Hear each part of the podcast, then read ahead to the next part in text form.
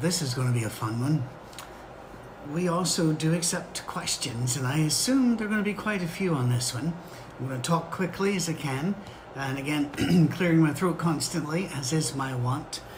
Um, who, who told you about the multiverse?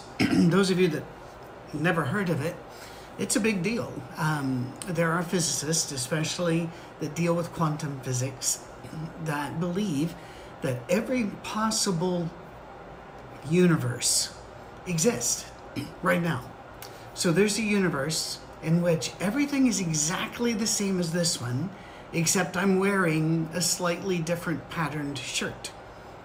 And then there's another one where I'm wearing another shirt, and there's another one where I'm a unicorn or whatever.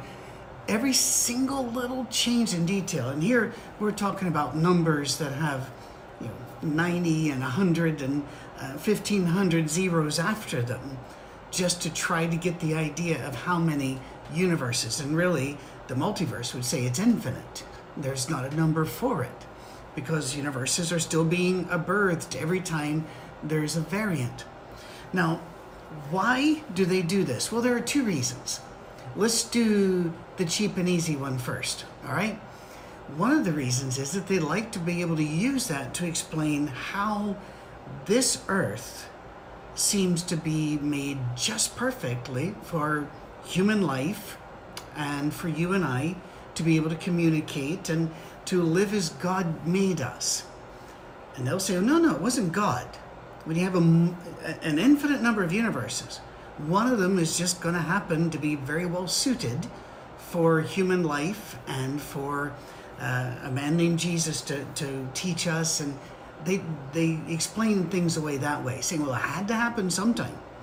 You know, the old illustration was that eventually, uh, if you had enough monkeys battering around on enough uh, typewriters, that eventually one of them would produce the works of Shakespeare. Now, mathematically, that runs into some real problems, but that's the idea behind the multiverse. Now, there's another reason they have it, which is a very legitimate reason, and that is this. Classical physics, the physics you learned in school about levers and fulcrums and that sort of, and speed, velocities, and inertia, that sort of thing works brilliant. It is amazing, and we rely upon it every single day. And in science, it is is considered the, the um, traffic laws of the universe. These cannot be broken, uh, and if you try, you end up breaking yourself rather than these laws. It's rather like in the Superman movie when Lois falls out of a helicopter or plane or something. And she reaches terminal velocity, well named for what's about to happen to her if she hits the ground. And Superman swoops in and just a few feet above the ground catches her and flies off. And everybody who's had more than junior or senior high school physics looks and goes, she would have broken into a hundred pieces. She would have become a boneless chicken because the velocity, you see, that kind of physics. We know that kind of physics. But when things get really, really, really big or really, really, really small, the rules of classical physics don't work anymore. And so quantum physics is applied there, and the rules of quantum physics work very, very well. They disagree with each other on a couple of points, but most physicists are quite comfortable with that because they realize we're going to just keep working. You know, why do we have this much gravity? Where is the missing mass? You know, dark matter, dark energy, that sort of thing. So, with all of that said, how does that apply to you and to a Monday morning, for goodness sake? I hope you've had your coffee. Um, I don't drink coffee. I never could stand the taste of it, and so by the time I make it where I can drink it, it's a Snickers bar. So um, bless you, those of you who can be blessed by the caffeine at, at this time. You ready? Maybe some of you uh, have worried about the multiverse because you're thinking, well, that that would remove God. It would. Ex- we have zero proof that there is a multiverse. Zero. We just use it as a way to solve some problems in physics. That's it. Now, there are some really amazing, complicated experiments going on right now to try to see if there any way we could prove in a, in a multiverse. But we haven't. It's not anywhere near that. All right. So you know, let not your heart be troubled. Maybe some of you have heard about Schrodinger and his cat. And you, most people who tell the story completely misunderstand the story. This is a story of collapsing of possibilities. All right? In a box, there is a cat. Is the cat alive or is the cat dead? If the box is closed, both of those possibilities make sense. They exist. Those possibilities are in the universe. And from each of those possibilities, grow branches.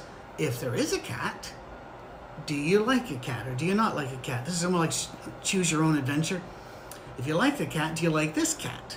Do you, you want to take a cat home? Would you like to take this cat? And just endless possibilities out there. If there is no cat, then there are other. Mean, all of this branch collapses. But if the cat is dead, will we bury the cat? Will we close the box and leave it to somebody else? Will we, you, you get the idea? Other possibilities. And so all of these possibilities are there.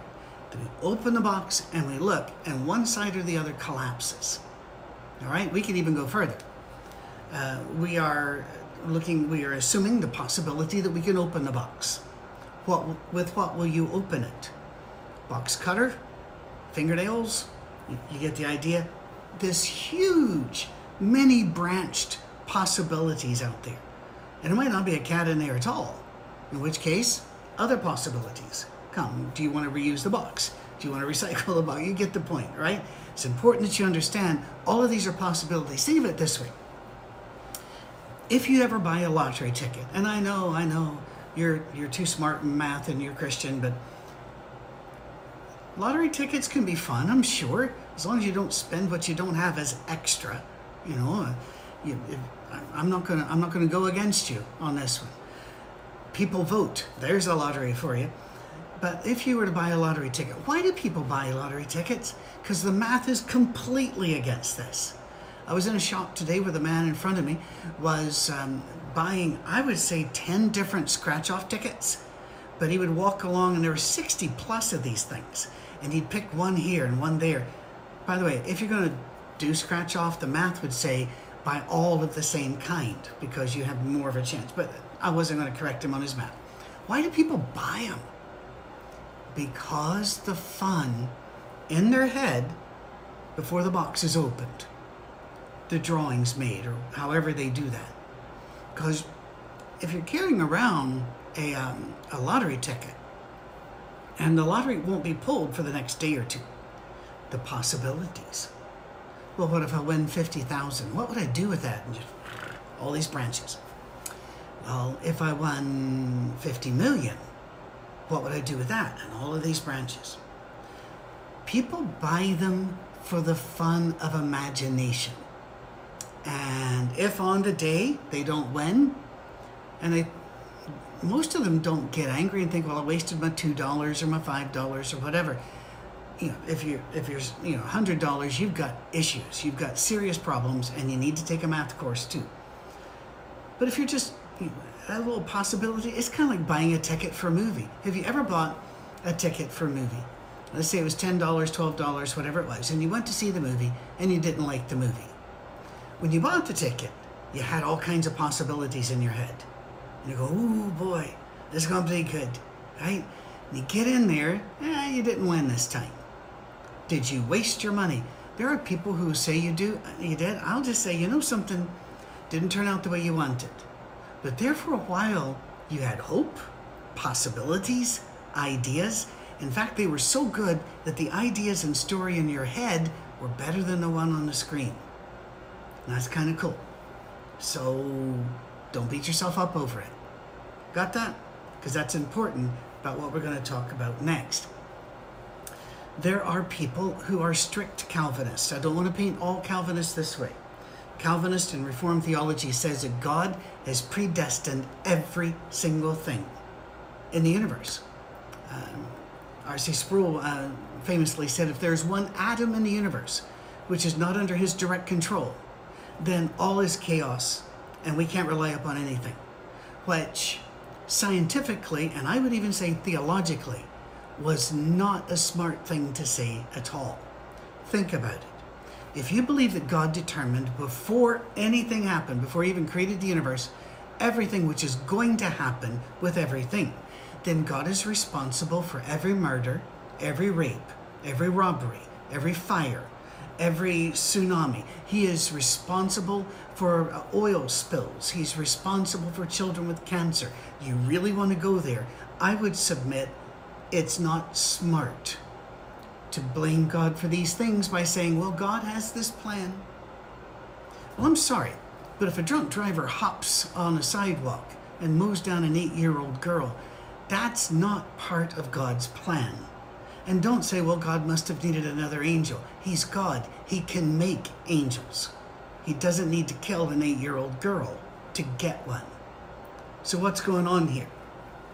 It, those of you that are not afraid to get into a meaty book, which by meaty I don't mean difficult to understand, I mean very thorough, and it looks big, but very readable, very readable. Get Greg Boyd's, uh, Boyd's book, B O Y D, Gregory Boyd's book, God at War, and he will lay out the scripture for all of what I'm about to tell you. All right? I don't believe in a multiverse to the point where we are right now. But I believe that from this second on, and now this second on, and now this second on, there are quintillions, and that's not as, there are infinite numbers of universes. I want you to think of it as a stick. That's our timeline, right? But above the stick is an impenetrable forest of vines and branches. But every time any of us make a decision, that closes some possibilities shut, some open up to us. Some things God declares He is going to do, and or He declares He's going to make happen on the planet. There will be born at this time in this place of a virgin. This king named Cyrus is going to do this. God can declare, and He does declare certain things. But there's a whole lot in this universe He did not declare and He is working with us. Come, let us reason together. Let's walk together. He talks to Moses and he said, Let's try this. But if that doesn't work, we'll try this. But if that doesn't work, we'll try this. That doesn't sound like God has collapsed all possibilities. In the book of Jeremiah, he says more than once what the people did. That never even entered into his mind.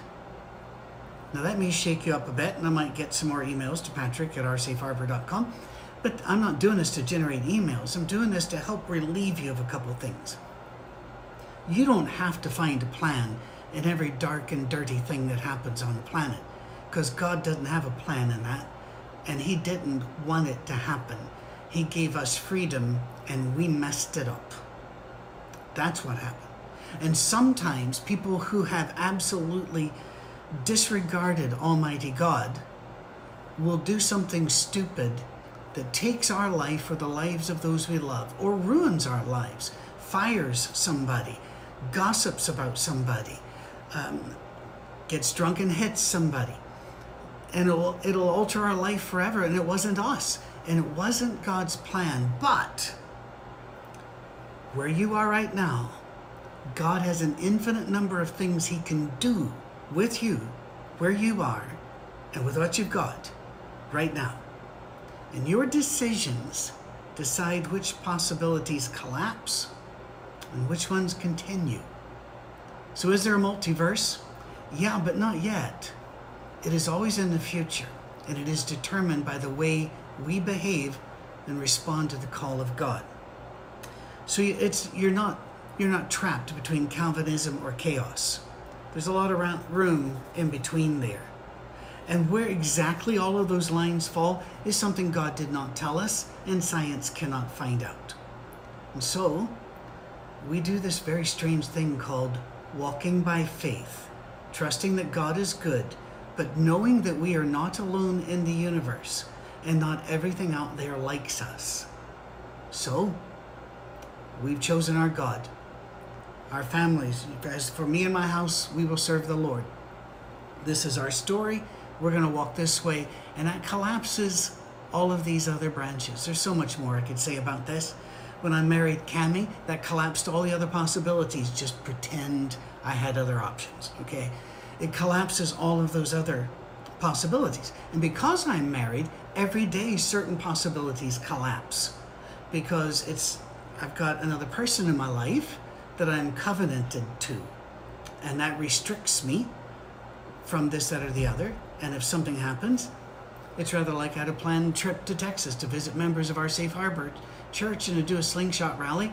My mother fell and shattered her kneecap, collapsed all of those possibilities into one. Be there for your mother. You got that?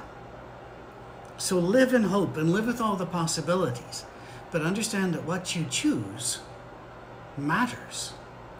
Because when you choose, you are not choosing the other. And those go away. Not a bad thing, but it's a thing we need to keep in mind. God bless. I hope you have a great week.